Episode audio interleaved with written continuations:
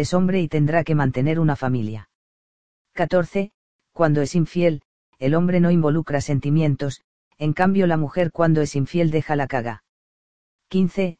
Las mujeres son más bonitas cuando se quedan en la casa guardaditas. 16. A tu hermano le doy más permiso para salir porque es hombre. 17. Una mujer debe andar bien tapada, no andar mostrando las carnes.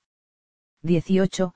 Lo dice la Biblia, el hombre es cabeza del hogar, la mujer debe agradar al marido y los hijos deben obedecer a los padres. 19. ¿Para qué vas a estudiar, si vas a quedar embarazada? 20. Él es hombre y puede tener muchas mujeres. 2138 Los hombres deben ser. Según los mandatos sociales, los hombres deben ser. 1. Proveedores. 2. Fuertes. 3. Duros. 4. Heterosexuales. 5. Valientes. 6. Caballeros. 7. Activos. 8. Protectores. 9 sexuales. 10 exitosos. 2139 Las mujeres deben ser. Según los mandatos sociales, las mujeres deben ser. 1 delicadas. 2 flacas. 3 lindas. 4 madres. 5 esposas. 6 dueñas de casa. 7 buenas para cocinar. 8 hacendosas. 9 serviciales. 10 sacrificadas. 2142 simples preguntas que han duplicado mi eficacia terapéutica. ¿Qué porcentaje de avance sientes que llevamos? ¿Qué es para ti lo que nos queda pendiente por trabajar? 2141 Terminar una psicoterapia. Antes, pensaba que solo el consultante debía indicar el momento y yo esperar a que ello ocurriera. Ahora, entiendo el cierre como una decisión conjunta y compartida, resultante del diálogo acerca de los avances y pendientes en la terapia. Ser menos pasivo y proponer balances periódicos de los avances en psicoterapia, ha hecho que disminuyan las interrupciones de procesos terapéuticos. 2142 Nuestras dos capas emocionales. En toda persona adulta, hay dos capas emocionales, la capa externa es justamente la del adulto protector, aquella que sirve de coraza defensiva, con el costo de una cierta inautenticidad, la capa interna es la del niño herido, aquella cuyo contacto genera angustia, pero que también es fuente de autenticidad. Cuando una persona llega a psicoterapia, es porque la capa externa, la de la coraza, se ha vuelto demasiado rígida y porque la capa interna, la del niño herido, está necesitando expresarse y sacar afuera su voz. Una psicoterapia ayuda a flexibilizar la capa emocional externa y a integrar la capa emocional interna. 2143 Educación, más allá de la repetición. Una educación solo destinada a repetir y reproducir atrofia la singularidad y la creatividad. La educación necesita, también, producir novedad y buscar lo irrepetible. Quizás sea cierto que una educación sin repetición pueda perder estructura, pero lo innegable es que una educación sin originalidad pierde sentido y razón. 2144 El trabajo vincular y transgeneracional en la psicoterapia infanto-juvenil. Una psicoterapia con un niño o adolescente puede lograr mayor profundidad en menor tiempo, si los padres o cuidadores son incluidos de manera activa en el tratamiento, por medio de sesiones vinculares y cuidando el trabajo en equipo con ellos y no contra ellos. Para lograr una alianza terapéutica sólida con padres disfuncionales, es necesario explorar sus propias heridas emocionales infantiles y su incidencia en su forma de ejercer la parentalidad. No hay psicoterapia infanto-juvenil que no requiera incluir al menos tres generaciones. 2145 Aprendizaje por ejemplificación. Del ejemplo a la teoría y no al revés. Favor aplicar en las carreras de psicología. 2146 Una mujer sumisa. De niña, sufrió el doloroso abandono de su padre. De adulta, el miedo a un nuevo abandono la hace actuar de manera sumisa y complaciente con su pareja. 2147, si quieres, mátate no toma el frasco entero de pastillas para llamar la atención. No se corta los brazos para manipularte. No le digas, si quieres, mátate. Dile, te amo y estoy contigo para apoyarte. 2148 Crisis de pánico y miedo a volar en avión. ¿Qué suelen tener en común la crisis de pánico y el miedo a volar en avión? El miedo a perder o no tener el control. Común en personas que necesitan tener el control, porque han sufrido cuando el control ha estado en manos de sus padres o cuidadores. 2149 Problemas entre hermanos. ¿Quieres que tus hijos se lleven mal? Muy fácil, compáralos, elige un favorito, delega responsabilidades en uno más que en otro. 2150 Enseñar con maltrato. Si al enseñarle algo a tu hijo, pierdes la paciencia y lo maltratas, deja que otra persona le enseñe y tú busca ayuda psicológica, pues probablemente estás repitiendo el maltrato que sufriste en tu niñez. 2151 El mejor patio. No hay mejor patio que la plaza del barrio. 2152 Inicio sexual de los hijos adolescentes. A sus 16 años, Susana empezó a tener relaciones sexuales con su pololo, con quien llevaba un año. Cuando su madre se enteró, la trató de, puta, y la echó de la casa. Usted no haga como la madre de Susana, acepte la sexualidad de sus hijos adolescentes, provea contención emocional y facilite un cuidado informado y responsable. 2153 Cortar abruptamente la sesión. Estimado Sebastián, espero que te encuentres muy bien. Esta decisión de escribirte me es un poco extraña, pero al seguir tu página durante varios años, he podido constatar tu calidez y recepción a los comentarios e inquietudes de las personas. Así que bueno, ahora me toca a mí. Aquí voy, soy socióloga y me interesa el psicoanálisis. Hace un tiempo, decidí comenzar un proceso de análisis. Lo inicié con un psicoanalista lacaniano, a quien había escuchado en un seminario sobre sociología, política y psicoanálisis. Bien hasta ahí. Desde hace un tiempo, me ha llamado la atención que mi analista corta la sesión de manera abrupta en momentos que parecen ser importantes. Entiendo que es parte de la técnica de esta corriente. Esto no me había generado problema, solo sorpresa, hasta hace algunas sesiones. Hace poco, abrí un tema relacionado con experiencias de maltrato en mi infancia. Fue tremendamente doloroso para mí. De hecho, se lo comuniqué a mi analista. Lloré mucho, me dolía el pecho, necesitaba compañía. Transcurridos algunos minutos, él decide cortar abruptamente la sesión, luego de un silencio. Quedé helada, necesitaba reponerme después de haber estado navegando en un océano doloroso y tormentoso. Me dolió lo que hizo, me sentí sola. Me fui pensando en que tal vez el problema era mío, en que espero la contención del otro. Pero pensándolo bien, cuando tú abres un episodio doloroso de tu vida, el analista deja de ser solo eso, se transforma en un otro en quien se confía. En este caso, yo expuse y me adentré en una experiencia dolorosa, y sentí que este analista tan distante no se dio la posibilidad de acompañarme, de preocuparse por cómo me sentía. En fin, quedé con bastantes dudas. Me gustaría que pudieses darme tu opinión, confío bastante en ella. Gracias y cariños. Hola, Paola, mi opinión es que no es infrecuente que el psicoanálisis lacaniano se vuelva dogmático en la aplicación de la doctrina de su gurú.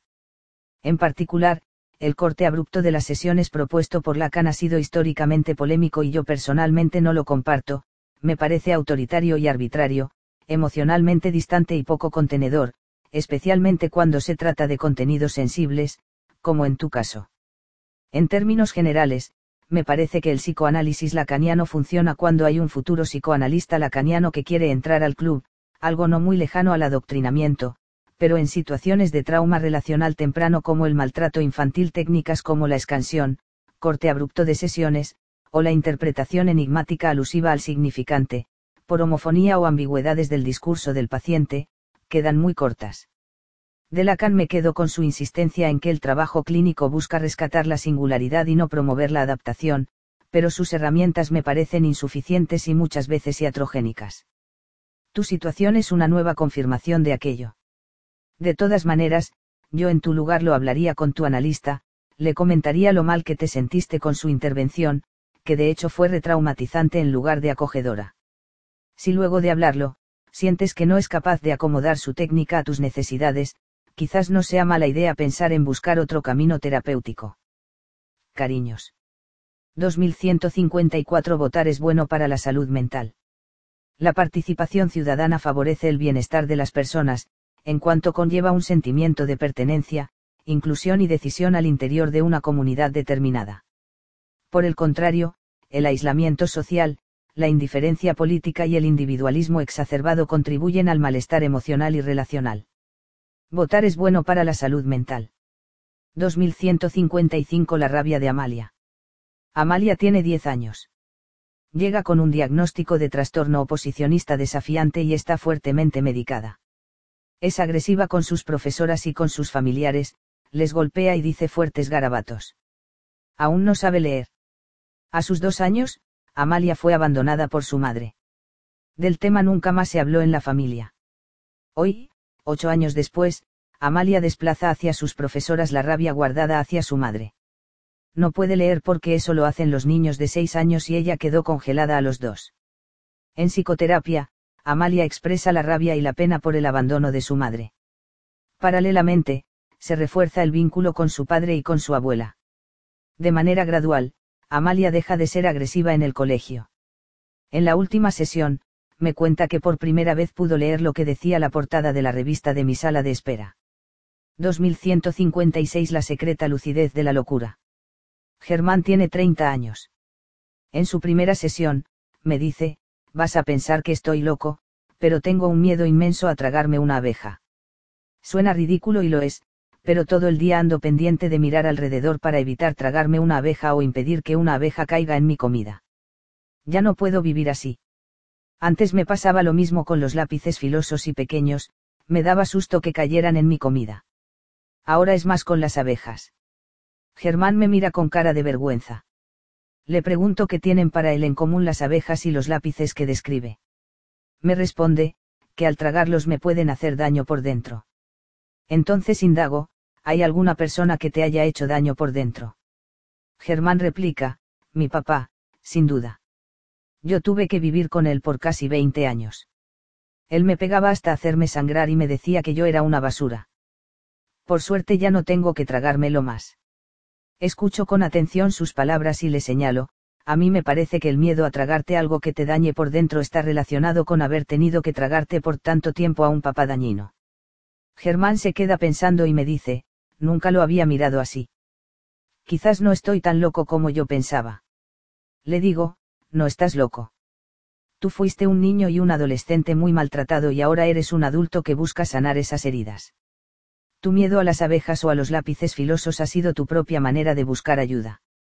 Esa locura que trajiste para acá ha sido muy lúcida. Germán sonríe y suspira profundo. La psicoterapia ha comenzado. 2157 Cuatro filósofos. Cuatro filósofos hablaban acerca de sus hijos, yo quiero que sean filósofos. Yo quiero que sean felices. Yo quiero que sean libres. Yo quiero que sean. 2158 Condorito.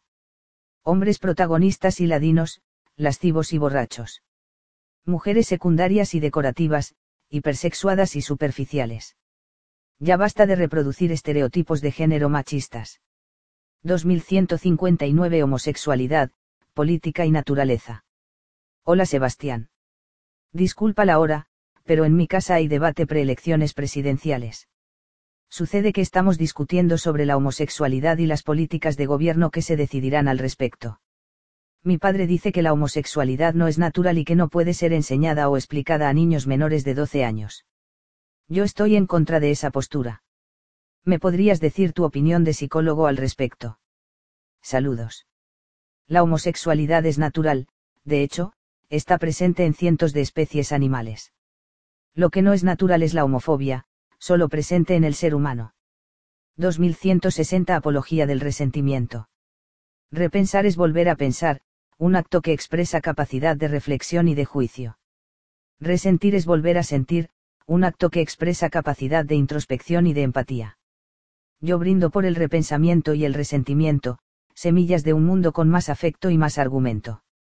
2161 Defensa de la indignación. La historia es testigo, en nombre del amor, de Dios y la armonía, los poderosos de siempre suelen perpetuar sus abusos de poder. La indignación es fuerza de cambio. Yo celebro a los indignados, porque son ellos los que transforman el mundo. 2162 Los huérfanos emocionales.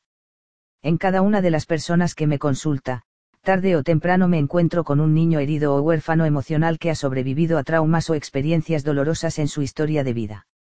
La psicoterapia consiste, justamente, en ir más allá de la coraza protectora y facilitar la conexión con el huérfano emocional o el niño herido, para así descongelar la experiencia de sufrimiento, ahora en un ambiente humano cálido y sostenedor. 2163 elementos de psicología cínica. A nivel cultural, el sarcasmo, la controversia y la caricatura pueden ser potentes herramientas críticas al servicio del cuestionamiento de creencias hegemónicas y mandatos sociales. A nivel terapéutico, el encuadre es distinto, allí está en juego la vulnerabilidad emocional de una persona, por lo que el sarcasmo, la controversia o la caricatura pueden ser, y suelen ser, retraumatizantes. 2164 Brevísimo Tratado sobre la Amistad. La amistad nace con la afinidad, crece con la reciprocidad y madura con la aceptación mutua. 2165 Psicoterapia y postmodernismo. ¿Qué tienen en común la psicoterapia y el postmodernismo? ¿Acaso el cuestionamiento de las identidades asumidas como fijas y la desestabilización de las categorías concebidas como naturales o universales? 2166 Cuidado con los sanos. Freudiano. Kleiniano. Lacaniano. Winnicottiano. Tarde o temprano, todos los sanos terminan oliendo mal. 2167 Día de los Ateos. Dos jóvenes conversan animadamente en el metro de Santiago, lo bueno de la religión es que nos da feriados. Como ateo, me siento discriminado, debería haber un feriado en honor a los que no creemos, algo así como el Día de los Ateos. 2168 PSU. Personas secretamente uniformes pasean solitarios utensilios pidiendo simple usufructo para sembrar usuras. 2169 Dos buenos amigos Religión y machismo. 2170 El error de Lennon. Imaginar un mundo viviendo como uno solo no es un sueño, sino una pesadilla totalitaria. 2171 Los hijos del dogma. Madres y padres dogmáticos y fundamentalistas dejan solo dos caminos a sus hijos, el sometimiento crónico o el distanciamiento rupturista. Entre estos dos caminos, el segundo es por lejos mejor que el primero. 2172 TIP para padres religiosos. Que el amor a tu religión nunca supere el amor a tus hijos. 2173 Consejo a los padres de un hijo puerco espín. Hay niños que se muestran agresivos y rechazantes, que parecieran tener púas sobre su piel. Púas que probablemente han crecido como escudo protector luego de haberse sentido heridos o dañados. Consejo a sus padres, no tirar la esponja, no rendirse, no darse por vencidos. Reconocer, también, los propios errores cometidos. Porque detrás de la coraza de púas, hay un niño necesitado de amor y de cariño. 2174 Ansiedad. Válvula de escape en las personas que reprimen o contienen sus emociones, su lado sensible y su vulnerabilidad. 2175 El secreto de los predicadores fanáticos. Un predicador fanático suele vivir de manera secreta aquello que más rechaza en su prédica. 2176 Compensación y repetición en la elección de pareja. Hombre que perdió a su madre de niño busca una figura materna en sus parejas. Mujer que tuvo de niña una madre rechazante, encuentra hombres que terminan rechazándola. En el primer caso, la elección de pareja es por compensación de un trauma infantil, en el segundo, es por repetición de un trauma infantil. En ambas situaciones, sanar las heridas emocionales infantiles contribuye a elecciones de pareja más conscientes, lúcidas y libres. 2177 Medicación psiquiátrica. Por sobremedicación, hay personas vivas que parecen muertas. Por submedicación, hay personas vivas que aparecen muertas. Ni sobremedicación, ni submedicación, medicación informada y responsable, cuando sea necesario. 2178 Recordatorio. No dejes que los mandatos familiares y sociales te hagan renunciar a tus propios sueños. 2179 Trabajo, puertas adentro. A inicios del siglo XIX, la esclavitud era vista como algo normal. En el siglo XXI, el trabajo, puertas adentro, eufemismo mediante, será visto como hoy vemos la esclavitud. 2180 Cuidado con el dogmatismo moral. No es infrecuente encontrarse con que personas exageradamente moralistas o con una religiosidad rígida, dogmática y aplastante, esconden simultáneamente actos inmorales que transgreden no solo la misma moralidad exacerbada que profesan, sino también la integridad de personas más vulnerables. En estos casos, queda en evidencia que la moralidad hipertrofiada opera como defensa y encubrimiento de tendencias y conductas abusivas. Cuidado, el moralismo dogmático puede ser peligroso. 2181 Dos preguntas clínicas imprescindibles. ¿Qué me está comunicando el paciente? ¿Qué está pasando aquí y ahora entre nosotros? 2182 Para esto escribo. Para qué, sin saber cómo ni cuándo, alguien que no conozco resuene con lo que escribo. 2183 Dogmafóbico. Si tengo alguna fobia es al dogma, que puede tomar cualquier rostro o discurso. 2184 vale por una experiencia compartida. Esta Navidad, en lugar de un objeto material, regala una experiencia compartida, una invitación a comer, una salida al cine, ir juntos a un concierto, una noche diferente con la pareja, un paseo por los viejos barrios de infancia, una buena obra de teatro, trotar juntos, hacer mermelada a cuatro manos, juntarse a guitarrear y cantar, subir el cerro, hacer el amor con tiempo, imaginación y ganas. Esta Navidad, en lugar de un objeto material, regala un vale por una experiencia compartida. 2185 Abandono y autoestima. El abandono de parte de uno de los padres suele dejar una huella profunda en los hijos, aunque no lo hayan conocido. Una secuela habitual es un daño en la autoestima, expresado en sentirse una persona poco valiosa, prescindible y poco importante para los demás, por generalización del sentir frente a la figura de abandono. La presencia de figuras parental sustitutivas o tutores de resiliencia puede atenuar mucho esta huella negativa. Asimismo, una psicoterapia contribuye a sanar las heridas infantiles y reparar los daños en la autoestima. 2186 Cuerpo relacional. Tu problema no es con tu cuerpo, sino con lo que tus padres te han hecho sentir sobre tu cuerpo. 2187 Pareja respetuosa. Madres y padres de hijos pequeños, y no tan pequeños no dejen que la crianza respetuosa de sus hijos les haga olvidar su vida de pareja. El equilibrio es difícil, pero no imposible. 2188 En el nombre del muerto no le pongas a tu hijo el nombre de ese familiar cercano que ha muerto prematuramente. No le hagas cargar en su espalda el agobiante peso del luto. 2189 El hogar propio. Para formar el propio hogar adulto es necesario dejar de sentir que la casa de los padres es el hogar principal. Pasar de decir, mi casa, a, la casa de mis papás, es un gran paso. 2190 El tamaño no importa. Cuando era niña, vivía en una casa grande pero fría. Mis papás trabajaban todo el día y yo pasaba sola la mayor parte del tiempo. Hoy vivo con mi pareja y mis hijas en un pequeño departamento, pero cálido y acogedor. Muchas personas que conozco trabajan como condenados para pagar una casa grande, a la que solo llegan a dormir, sin tiempo suficiente para la pareja ni para los hijos. No se dan cuenta que lo que hace al hogar es el calor y no el tamaño. 2191 hijos de alto rendimiento. Muchas veces, los hijos de alto rendimiento ya sea deportivo o intelectual muestran un exacerbado sentido de la competencia y un desmedido perfeccionismo, con frecuencia incentivado por sus propios progenitores. En estas circunstancias, el desafío para los padres es ayudarlos a soltar la exigencia triunfalista y permitirles fallar, evitando depositar expectativas asfixiantes en ellos, cuyo incumplimiento los llene de culpa.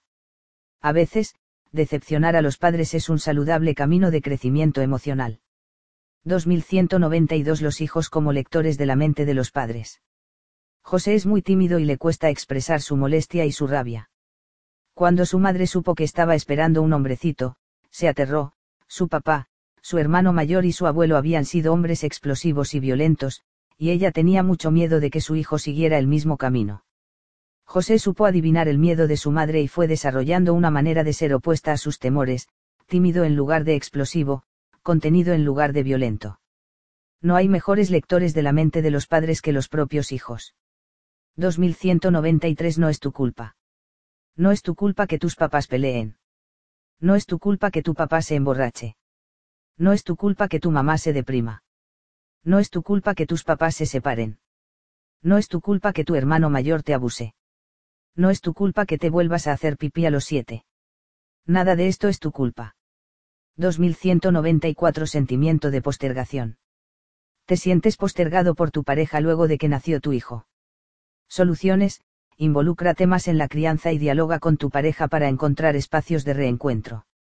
Si esto no es suficiente, busca terapia de pareja. Explora, también, tus propias experiencias de abandono. Sentirse postergado no justifica una infidelidad. 2195 La psicoterapia como liberación de estereotipos de género. Hoy es nuestra última sesión. ¿Qué sientes que has podido lograr en la terapia? Siento que ahora soy capaz de pedir ayuda y de delegar, también aprendí a decir lo que pienso y a decir que no. Ya no sigo sometida al rol de mujer calladita y condescendiente, que era el estereotipo de género machista que había aprendido de mi familia. Me siento más auténtica, más libre. 2196 Cómo abordar una pataleta en tres pasos. 1. Cálmate tú. 2. Calma a tu hijo. 3. Negocien juntos. Primero la contención emocional, después la resolución conjunta del problema. Nadie dijo que fuera fácil. 2197 Eres igual a tu padre. Eres igual a tu padre, le dice su madre. Y el hijo sabe que ella lo está rechazando, porque su madre odia a su padre. Usted no lo diga. 2198 Estudiar a golpes. En tu infancia, tus padres te pegaban cuando pretendían ayudarte en los estudios. Tú no repitas su violencia. 2199 Preocupación por el estudio escolar. Madres y padres de niños escolares, que la preocupación por el estudio de sus hijos no les haga perder la conexión emocional con ellos, que es lo más importante. Por lo demás, una base afectiva segura favorece un mejor aprendizaje. O dicho a la inversa, la obsesión por el rendimiento, en especial cuando está desprovista de afecto, solo trae a largo plazo malos resultados. 2200 Cueca feminista. Que no sea solo el hombre quien lleva la iniciativa de seducción y quien persigue a la mujer, a quien le toca escurrirse, sino que sea también a la inversa, de manera igualitaria. Aplíquese a otros bailes de origen igualmente machista, donde es el hombre el personaje activo o quien lleva el control. 2201 Tres indicadores de avance terapéutico. 1. Tomar conciencia de la repetición de patrones familiares disfuncionales. 2. Soltar mandatos, exigencias, expectativas y roles rígidos. 3. Aceptar los errores propios y ajenos, así como las diferencias con los demás. 2202 Cuando tu hijo llore. No lo retes por llorar, abrázalo e intenta explorar qué le pasa. 2203 La crianza respetuosa no es un dogma. La crianza respetuosa puede ser tomada como un dogma por madres y padres que fueron maltratados en sus propias infancias, o también por aquellos que han basado su autoestima en ser los hijos perfectos. El costo es la postergación de la propia vida y de la vida de pareja. La crianza deja de ser respetuosa cuando se vuelve perfeccionista, ansiosa y culposa. Y sabemos que no existen padres perfectos, solo podemos aspirar a ser madres y padres suficientemente buenos. 2204 Una señal de crecimiento emocional. Darse cuenta, de manera sentida y no solo abstracta, de la mortalidad propia y ajena. 2205 El lado amable de los diagnósticos. El lado oscuro es conocido, pueden convertirse en etiquetas alienantes.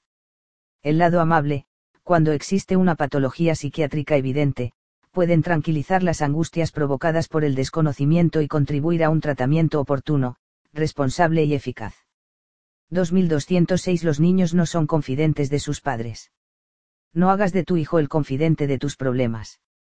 Para eso está la pareja, las amistades y la psicoterapia.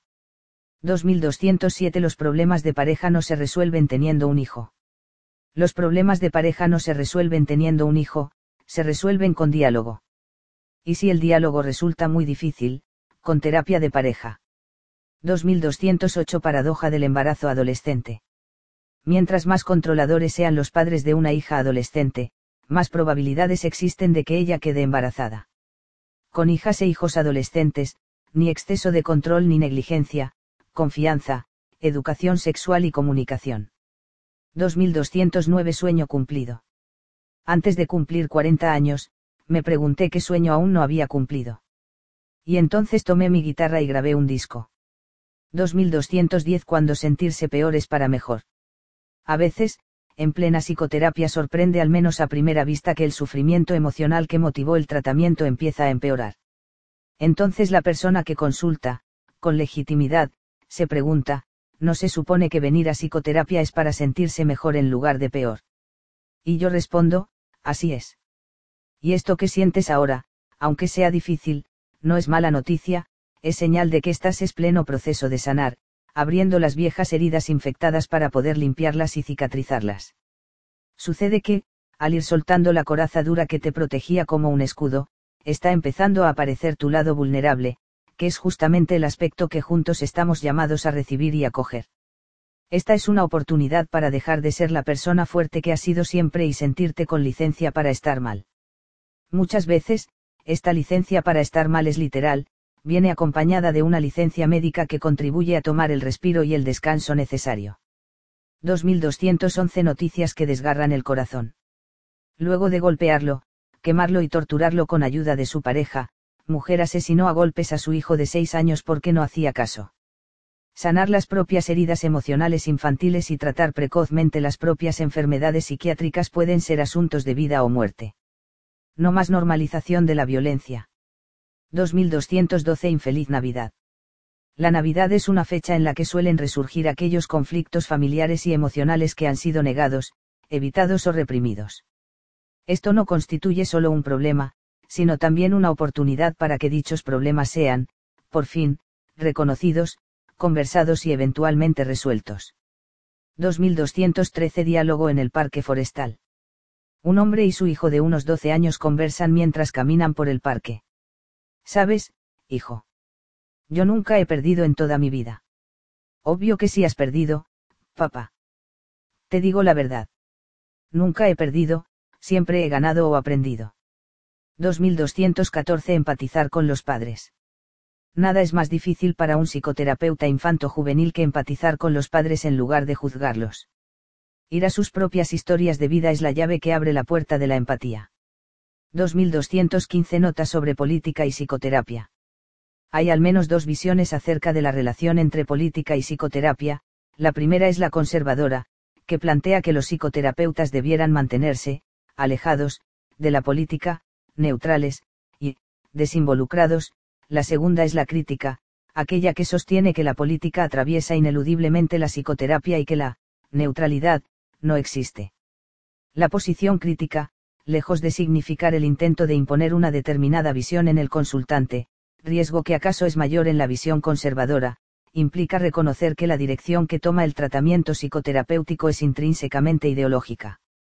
Asimismo, la perspectiva crítica asume que el psicoterapeuta está implicado en el campo social y que el compromiso tanto con el respeto a la diversidad como con los derechos humanos es parte fundamental de su rol como trabajador de las ciencias sociales y humanas. Yo, como psicoterapeuta, me inclino decididamente por la posición crítica. 2216 Tres viejos mitos sobre ir al psicólogo. 1. Ir al psicólogo es para los locos. 2. Ir al psicólogo es para los débiles. 3. Ir al psicólogo es para los ricos. 2217 Matrimonio igualitario. El matrimonio igualitario es un derecho humano innegociable. Que ningún prejuicio moralista, ceguera política o fanatismo religioso discrimine, segregue o limite la dignidad de las personas. 2218, me cargan los homosexuales. Esa frase leí hoy en Facebook, en pleno siglo XXI, a propósito del debate sobre el matrimonio igualitario cuánto nos falta en Chile en materia de derechos humanos y aceptación de la diversidad. El problema no son las personas homosexuales ni transgénero, sino la homofobia y la transfobia. Más educación, menos prejuicios. 2219 Responsabilidad de expresión compañera ineludible de la libertad de expresión. 2220 Cumpleaños, feriado personal. Propongo que el día de cumpleaños de cada persona sea declarado, feriado personal, y que el cumpleañero o la cumpleañera pueda tomarse el día libre, cada año, para hacer lo que se le antoje, sin ir al trabajo, o al colegio si fuere el caso. Yo este año iniciaré mi propia tradición de feriado personal de cumpleaños y no iré a trabajar mañana. Decrétese, promúlguese y publíquese. 2221 Adopción homoparental. Sebastián, ¿qué opinas de la adopción de niños en los casos de matrimonios gay? Pensando en los niños, no en los adultos, y desde un punto de vista profesional. La psicología contemporánea no tiene dudas al respecto, lo importante es el amor hacia los hijos y no la orientación sexual de los padres o cuidadores. 2222 contra el fanatismo religioso. Hay cerca de 5.000 dioses venerados por la humanidad. Pero no te preocupes. Solo el tuyo es el verdadero. 2223 El complejo de Edipo en el siglo XXI. El complejo de Edipo es una construcción teórica de fines del siglo XIX y en plena sociedad victoriana, que necesita ser repensada el siglo XXI, en lugar de naturalizarla e intentar hacerla encajar. Buena parte del psicoanálisis contemporáneo no la sigue considerando un articulador central de la subjetividad. Por lo demás, muchas teorías contemporáneas ya no piensan en un solo articulador nuclear de la experiencia subjetiva, sino en múltiples, siempre de manera situada, es decir, subrayando el contexto histórico, social y relacional de la persona. 2224 Psicoterapia, retejer el chaleco. Hoy una querida persona, con quien hemos avanzado juntos en su psicoterapia, me regala esta linda metáfora, la psicoterapia es como volver a tejer, juntos y con la misma lana, un chaleco que antes era incómodo para hacerlo a la propia medida y al propio gusto. 2225 Los mejores regalos. Hoy es mi cumpleaños. Mis hijos están empezando a aprender a escribir. Santi, que está terminando kinder, me escribe un mensaje que dice, papá, tengo un regalo para ti, espero que te guste, papá. Lo veo y son las tijeras con las que trabajó todo este año en su colegio, un objeto muy importante para él. Por su parte, Dante, que está pasando a pre-kinder, me escribe un mensaje que dice, Papá, eres Luke. Él es fanático de Star Wars y, cada vez que jugamos a la Guerra de las Galaxias, él me pide que yo sea Darth Vader, el malo, y el Luke, el bueno, así que yo sé que este gesto es de mucho amor. No hay mejor regalo en la vida que ser padre.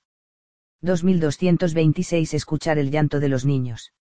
Romina, 39 años, mi hija de seis años lloraba cada vez que tenía que irse fin de semana por medio con su papá.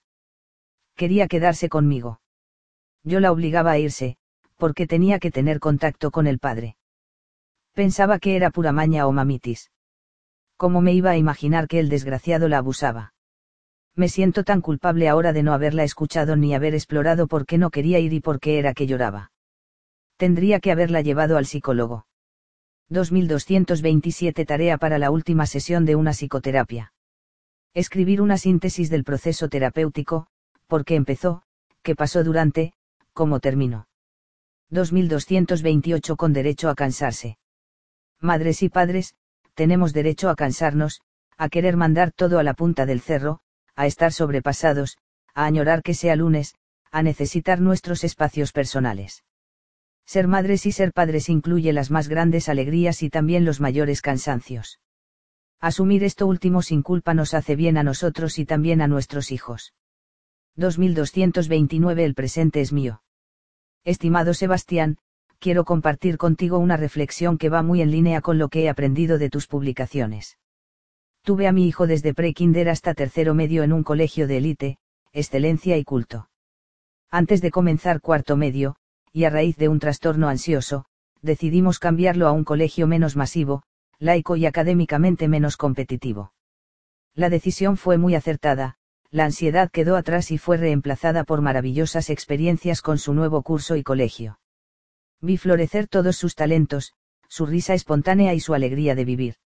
Hoy creo entender la razón que provocó ese cambio, recuerdo que en el antiguo colegio, el discurso central de directivos y docentes instaba a los niños a esforzarse por, alcanzar un futuro de éxito. En cambio, en el nuevo colegio, la filosofía es radicalmente distinta. Recuerdo emocionada que, en el acto de fin de año del nuevo colegio, había un gran telón de fondo que tenía escrito con letra grande, el presente es mío. Punto. 2230 Salto al vacío, un acto necesario. Hace cerca de una década, y luego de largos años de estudio y trabajo personal, decidí dejar de repetir lo que decían los libros y mis maestros y atreverme a desarrollar un estilo terapéutico propio y personal. Tres años después, renuncié a la institución donde me había formado, porque comencé a sentirla estrecha, demasiado teórica y dogmática. Desde entonces, creo que jamás había trabajado con más pasión y eficiencia. Hoy, con la mayoría de las personas que me consultan llegamos a cambios profundos y significativos, en mucho menos tiempo que lo que los libros y mis maestros me decían. Sin haber dado el salto al vacío, este progreso hubiera sido imposible. 2231 Máxima de terapia de pareja. Una terapia de pareja no solo sirve para mejorar un vínculo deteriorado, sino también para separarse de manera menos tóxica o conflictiva. El terapeuta de pareja no busca unir ni separar, sino acompañar a ambos a comprender y desenredar la madeja de la relación. Es la propia pareja la que toma la decisión respecto a su futuro. 2232 en defensa del cambio del colegio. Si lo pasas pésimo en un trabajo, ¿te gustaría seguir varios años ahí? Seguramente no. Entonces, si tu hijo lo pasa pésimo en su colegio, no favorezcas que siga crónicamente ahí. 2233 Crisis normativas y crisis accidentales en la pareja. Irse a vivir juntos, tener hijos, que los hijos se vuelvan niños escolares, que los hijos se vuelvan adolescentes, que los hijos vayan a la universidad, que los hijos se vayan de la casa, que uno o ambos miembros de la pareja jubilen, que uno de los dos enferme. Toda pareja pasa por etapas, normales, que requieren de adaptación y reinvención del vínculo. Las viejas pautas de interacción ya no sirven del todo y requieren ser transformadas, al menos parcialmente. Una terapia de pareja suele ser necesaria allí donde la pareja no puede lidiar sola en una crisis de adaptación. Ciertamente, también hay crisis de pareja no normativas o accidentales, como la que puede traer la súbita enfermedad o muerte de algún integrante de la familia, o alguna pérdida de trabajo, o algún cambio de casa, ciudad o país, etc. Crisis normativas y crisis accidentales reúnen la gran mayoría de los problemas de pareja. Identificar el tipo de crisis es un primer paso en la comprensión y resolución del problema. El saber común ya lo indica, toda crisis es también una oportunidad de desarrollo. 2234 Una premisa común en familias machistas los hombres deben ser inteligentes y las mujeres deben ser lindas.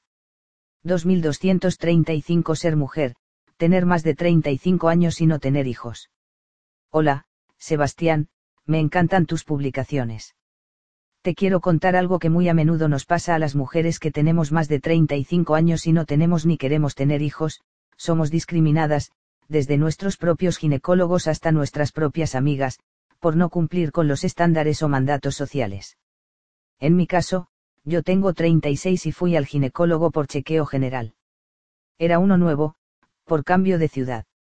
Lo primero que me preguntó fue cuántos hijos tengo. Le dije que no tengo hijos y que no quiero ser mamá. Me respondió, pero ¿cómo? Tienes 36 y no eres mamá, eso está mal. Le dije, ¿por qué? Si es una decisión personal. Y me contestó, pero es súper egoísta de tu parte no querer ser mamá, además que con más edad te puede salir enfermo. Después me revisó todo rápido y me despachó, y eso que era una consulta privada. Fue denigrante. Sentí que no cumplía con los parámetros sociales.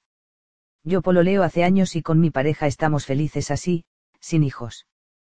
También cuando se hile el tema entre amigas y te preguntan cuándo quieres ser mamá y les digo que no quiero serlo, me dicen que cómo, que es la naturaleza de la mujer, que soy egoísta, que un hijo es el amor más grande. Quizás lo sea, pero es una decisión propia, así como existen mujeres que quieren tener muchos hijos, también existimos las mujeres de 35 o más años que no deseamos tener hijos. Y eso no nos hace anormales ni peores personas. Pero aún así, somos criticadas o discriminadas por pensar diferente. ¿Acaso no es peor ser mamá por una obligación social? 2236 Desconfiar de la pareja. Muchas veces, el origen de la desconfianza hacia la pareja, cuando no se funda en infidelidades o conductas desleales previas cometidas por esa persona, radica en fallas de los propios padres en la infancia o adolescencia. La pregunta explícita o implícita de la persona es, ¿por qué habría de confiar en mi pareja si hasta mis propios padres me fallaron? A veces, sanando las heridas emocionales infantiles es posible recuperar la confianza en aquellas personas que no nos han fallado. 2237 Embarazo adolescente. Con frecuencia, manera de darle sentido a la vida y necesidad de armar la propia familia, especialmente cuando la familia de origen ha demostrado desamor. 2238 Autocuidado parental. Madres y padres, disfruten de espacios personales de autocuidado sin culpa. No solo les hace bien a ustedes, sino también a sus hijos, porque previenen el estrés parental y la desregulación emocional. Se imaginan que no hubiera recreos en los colegios. Los estudiantes se fundirían. Los padres también necesitamos recreos para no fundirnos. 2239 Deslealtad en la pareja. Una falta mayor en la relación de pareja es la infidelidad. Un ejemplo común es la interacción sexual con otras personas, particularmente si esto no ha sido consentido por la pareja. Otra falta que no es menor es la deslealtad. Un ejemplo común es coquetear a escondidas con otras personas, sin llegar a consumar la infidelidad. No solo la infidelidad, sino también la deslealtad contamina con desconfianza e inseguridad la vida de pareja. O dicho a la inversa, tanto la fidelidad como la lealtad son factores que promueven una vida de pareja sana y confiable. 2240, me quedaré sola para siempre. Frase que, cuando es expresada de manera sufriente y fatalista, sirve de escudo frente al miedo a volver a sufrir un desamor. 2241 23 de diciembre. Pedrito cierra la puerta despacio para no despertar a su mamá, que otra vez llegó borracha sabe que tiene que traer por lo menos tres mil pesos para que ella no le pegue con la correa. Mientras camina por las calles a media luz, lleva en su mano el tarrito de lata donde guarda las monedas. En las tiendas, hay muchos viejos pascueros. Mañana es Navidad. 2242 Mi hijo no me hace caso. ¿Te gustaría que tu jefe te pidiera que le hicieras caso en todo? Seguramente no. Más bien, te gustaría que te considerara y escuchara, que te valorara y motivara tu desarrollo. Eso mismo necesitan tus hijos de ti. Si quieres que tu hijo te haga caso siempre, solo te llevarás frustraciones, porque afortunadamente eso no va a pasar, los niños tienen iniciativa, voluntad, afectos y pensamientos propios. Una crianza respetuosa no apunta a la obediencia, sino a un acompañamiento amoroso y seguro, teniendo como base la consideración de los niños como personas y apuntando a expectativas realistas acordes a su edad. Se trata de un permanente proceso de negociación, donde lo único no negociable es el amor incondicional. 2243 Crianza respetuosa, una autoridad democrática. Muchas veces se escucha decir que hoy, como ley del péndulo, hemos pasado del autoritarismo del pasado a una especie de laxitud parental, donde el ejercicio de la autoridad está cuestionado y atravesado por juicios y culpas. Se dice que antes los niños les tenían miedo a los padres y que ahora son los padres quienes le tienen miedo a los niños, que los hijos ahora hacen lo que quieren, sin restricciones ni límites. Pues bien, es importante recordar una triple distinción clásica entre padres autoritarios, padres laxos y padres democráticos. Porque dejar el autoritarismo de la violencia no significa pasarse al bando de la negligencia, que es otra forma de maltrato, esta vez pasivo o por omisión. Así, una crianza respetuosa y basada en el buen trato no es sinónimo de un, todo vale, sino de un trato humano y digno hacia los hijos, que lejos de excluir o delegar el ejercicio de la autoridad, la reformula en términos de una responsabilidad amorosa, segura y confiable. Dicho en otras palabras, es posible una autoridad no autoritaria, capaz de establecer límites de manera firme y clara, sin por eso llegar a la violencia ni al maltrato. Madres y padres dejamos de ser monarcas déspotas, pero seguimos presidiendo el destino de las familias. En definitiva, la crianza respetuosa cuestiona la crianza autoritaria y maltratadora, pero no propone en cambio una crianza laxa y negligente, sino una crianza basada en una autoridad democrática y responsable. 2244 Pregunta navideña en una plaza. Mamá, si hoy es Nochebuena quiere decir que todas las otras noches del año son malas. 2245 Adicción a los videojuegos. De acuerdo a la Organización Mundial de la Salud, hay personas que sufren, trastorno por videojuegos. Pero no todas. Igual que con el alcohol, hay personas que tienen consumo no problemático y otras que son adictas. ¿Cuáles son las señales de que jugar con videojuegos deja de ser solo un pasatiempo y se convierte en un problema de salud mental? Como en toda adicción, cuando la persona ya no puede controlar su conducta de juego y se vuelve la prioridad irrefrenable de su vida, deteriorando su vida familiar, social u ocupacional, ya sea escolar o laboral. A la base del problema, y tal como sucede con otras conductas adictivas, suele haber conflictos emocionales y relacionales no resueltos. 2246 Predisposición emocional y buen trato. Antes de reaccionar frente a tu hijo, pregúntate, ¿cómo me siento? Estoy cansada roba. Estoy enferma roba. Estoy apurada roba. Estoy irritada roba. Cualquiera de estos estados es una predisposición a actuar fuera del buen trato. Si te sientes así, nada mejor que darte cuenta, abstenerte de reaccionar impulsivamente, Darte un tiempo para respirar profundo y responder desde el buen trato. Le llaman introspección, automentalización o autorregulación. Aplíquese también para la relación de pareja, para vínculos laborales o sociales y en general para toda relación interpersonal. 2247 Mi mamá me odia. Hola, quería compartir contigo la felicidad que siento de que mi mamá me dijera en pocas palabras que me odia. Sí, felicidad. ¿Por qué necesitaba oírlo de su boca? Tanta terapia tratando de autoconvencerme de su amor sin aceptar la realidad. Me lo dijo y me liberé. El vínculo entre ambas empeoró, pero ahora es una relación honesta. 2248 Cultivar el amor por el propio cuerpo. Estimado Sebastián, me gusta mucho lo que escribes y compartes. Te quería contar algo que me ocurrió. Hace un tiempo, llegué con un pequeño dulce para mi sobrina de cuatro años, pero al ofrecérselo me dijo que no, porque ya estoy muy gorda. Yo quedé helada. Ella es muy delgada. Intenté conversarle que, a mi parecer, lo importante es ser saludable, independiente del tamaño de tu cuerpo, pero pese a todo, persiste en ella el discurso de no querer ser gorda, de no querer ser fea, de no querer que la molesten. Pero estas cosas no van de la mano. Quedé pensando en esto y todo cobró mucho más sentido cuando escuché a sus padres molestándose mutuamente por el tamaño de sus cuerpos, agarrando los rollos que les sobraban y así, haciendo un sinfín de alusiones a que sus cuerpos estaban mal y que debían cerrar la boca y comer menos. Pero no se trata de comer menos y bueno, viendo cómo los padres de mi sobrina se referían a sus propios cuerpos, difícil habría sido que ella tuviera una imagen positiva del suyo. Creo que en esta sociedad no es precisamente fácil cultivar el amor propio desde la niñez. Ya suficiente hacen los estereotipos, la televisión y otros medios de comunicación para que, además, aprendamos en casa que desde los cuatro años hay que cuestionar nuestro cuerpo, hay que cerrar la boca y comer menos o hay que cuestionar el cuerpo del otro riéndose. Yo entiendo que todos tenemos nuestros propios conflictos y trabas personales, pero creo que hay que tener mucho cuidado cuando esos conflictos y trabas comienzan a habitar en la vida de alguien más mediante la crianza, porque todos aprendemos viendo. Entre tantas cosas que nos enseñan cuando somos chicos, sería bueno que nos enseñen que tenemos que querernos, así como somos, desde el primer día de vida. Te escribo porque desde que yo misma lo vi en mi casa, comencé a fijarme más en este tipo de cosas y es más común de lo que había dimensionado. Así como ocurre con la gordura, ocurre con la delgadez, los gustos personales o el matrimonio. Puede que todo lo que digo suene bastante obvio, pero creo que sería genial si pudiéramos preocuparnos por el amor propio en los niños y cómo afectan este tipo de actitudes críticas de parte de los padres. Aprovecho de enviarte un gran abrazo. 2249 Haré lo que quieras, pero no me abandones.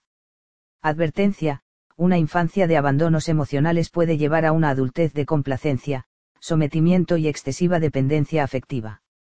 Haré lo que quieras con tal de no volver a sentirme abandonada roba. Común en personas que permanecen en relaciones tóxicas y barra o violentas. Una psicoterapia puede ayudar a sanar la infancia y liberar la adultez. 2250 Aceptar la familia real. En psicoterapia, suele resultar liberador soltar el sueño de la familia ideal y aceptar la familia real. Esto implica dejar de jugar a la familia feliz y aceptar con honestidad que existen distancias irreconciliables. 2251 Dificultad para separarse. A la base de una excesiva dificultad para separarse de una pareja disfuncional o maltratadora, es posible encontrar con frecuencia una experiencia de abandono en la infancia, herida que la nueva separación vuelve a abrir. Una psicoterapia puede ayudar a acompañar la separación actual y también a sanar el dolor del antiguo abandono. 2252 Abuelos y crianza. Abuelas y abuelos, apoyen a sus hijos con la crianza de sus nietos, pero no los critiquen, descalifiquen ni desautoricen. Sus hijos necesitan de ustedes un acompañamiento amoroso, no una intrusión dominante. 2253 No te metas con mis hijos. No te metas con mis hijos, yo los educo como se me da la gana. No, no puedes educarlos, como se te da la gana. Partiendo de lo más básico, maltratarlos no forma parte de tus libertades y está, afortunadamente, penado por la ley. Los hijos son personas, no objetos con los cuales podamos hacer, lo que se nos da la gana. 2254 PSU. Prueba de segregación universitaria, cuyos resultados de vergonzosa desigualdad exhiben la urgencia de una reforma educacional profunda y estructural, que garantice educación pública, gratuita y de calidad para todos. 2255 TIP para mejorar el clima emocional en la pareja. Uno piensa en tres cosas que te gustan de tu pareja. Dos anda y díselas, sin pretexto alguno, simplemente porque sí. 3. No esperes que tu pareja diga tres cosas que le gustan de ti. 2256 Estereotipos de género machistas. Hombre muy egoísta, que vive exclusivamente para sí mismo y posterga a los demás, mujer muy generosa, que vive exclusivamente para los demás y se posterga a sí misma. Una psicoterapia contribuye a cuestionar estos estereotipos de género sociales y familiares, liberando a la persona de seguir reproduciendo los mandatos culturales hegemónicos. 2257 Psicoterapia breve en proceso adaptativo. Mariela buscó terapia para acompañar su proceso de cambio de carrera, de ingeniería comercial a psicología, buscaba sentirse segura con su decisión y poder tener mayor conciencia de su proceso adaptativo. Gabriel buscó terapia para acompañar su proceso de cambio de ciudad, de Antofagasta a Santiago, buscaba sentirse seguro con su decisión y poder tener mayor conciencia de su proceso adaptativo. En ambos casos, coincidió que trabajamos durante cuatro meses, con frecuencia quincenal, completando ocho sesiones que fueron suficientes para consolidar dichos cambios con seguridad y lucidez. Sucede que hay psicoterapias que no están orientadas a sanar heridas emocionales infantiles, aunque en algunos casos puedan aparecer en el camino, sino más bien a apoyar y acompañar procesos de cambio en la vida actual. 2258 Obodonación, una nueva esperanza. Hola, Sebastián, te escribo porque desde hace un tiempo sigo tu página y siempre que leo algo, me resuena mucho. Quería compartir contigo algo que me ha hecho mucho sentido. Hace un tiempo escribiste que un paciente tuyo te había dicho que su polola no podía ser mamá, porque tenía problemas en su útero, y tú le respondiste tiene óvulos. Y él te dijo que sí y que de hecho una amiga le había ofrecido su vientre. En ese momento, yo estaba pasando por algo similar, ya que me habían detectado miomas uterinos y endometriosis con una probabilidad grande de que me tuviesen que sacar el útero. Después de pasar por cuatro médicos diferentes, llegué al quinto y su mirada fue de tratar de salvar el útero a como diera lugar. Gracias a Dios se logró eso, pero posterior a la operación con exámenes hormonales, me dijeron que era infértil, que no tenía óvulos y que ni en 100 años intentándolo podría conseguir ser madre biológica. Me derrumbé, no quería nada, pues luego de eso ya no había nada más. Pero estaba equivocada, hoy existe en Chile un tratamiento de fertilidad para personas como yo, que no tienen óvulos propios, y es la ovodonación o donación de óvulos. Hoy me confirmaron que, gracias a esta nueva técnica, tengo tres semanas de embarazo. Quería compartir esto contigo, pues así como aquella vez lo que compartiste me ayudó a mí, quizás lo que estoy vivenciando yo pueda ayudar a otras mujeres. Un saludo y gracias por compartir tus experiencias. 2259 Todos los hijos necesitan atención.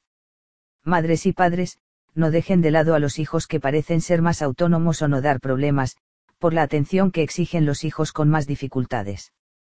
Todos los hijos necesitan atención y dedicación, aunque parezca que no lo necesiten. 2260 fiestas. No tienes la obligación de pasarlo bien. 2261 sesiones vinculares en psicoterapia individual con adultos. Andrés, de 50 años, me dice que en estos cuatro meses de terapia se ha sentido más positivo y menos amargado. Eso sí, señala que su vínculo con su hijo Gonzalo, de 12 años, le preocupa. En efecto, el mismo Gonzalo ha dicho que su principal problema es su papá, porque es muy crítico con él. A Andrés le preocupa repetir el ejemplo de su propio padre, que era muy crítico con él, asunto que ya hemos abordado en la terapia. Entonces yo sugiero a Andrés que la próxima sesión venga con Gonzalo, para poder hablar juntos de lo bueno de la relación entre ambos y de aquello que pueden mejorar. Psicoterapeutas de adultos, un tratamiento individual no excluye la posibilidad de incluir sesiones vinculares con otros significativos. El encuadre es flexible y se adapta a los requerimientos particulares de cada proceso. 2262 Abandono infantil y dependencia patológica. Mariano tiene 38 años y no puede tolerar estar sin su pareja se angustia cuando ella no está con él en su casa, incluso cuando está en otra pieza. Él necesita permanentemente el contacto físico con ella para sentirse tranquilo. Cuando Mariano era niño, su papá lo abandonó y su mamá se dedicó totalmente a su hermana enferma. Mariano creció como un niño solo, invisible y postergado. Hoy, Mariano siente terror de volver a sufrir un nuevo abandono.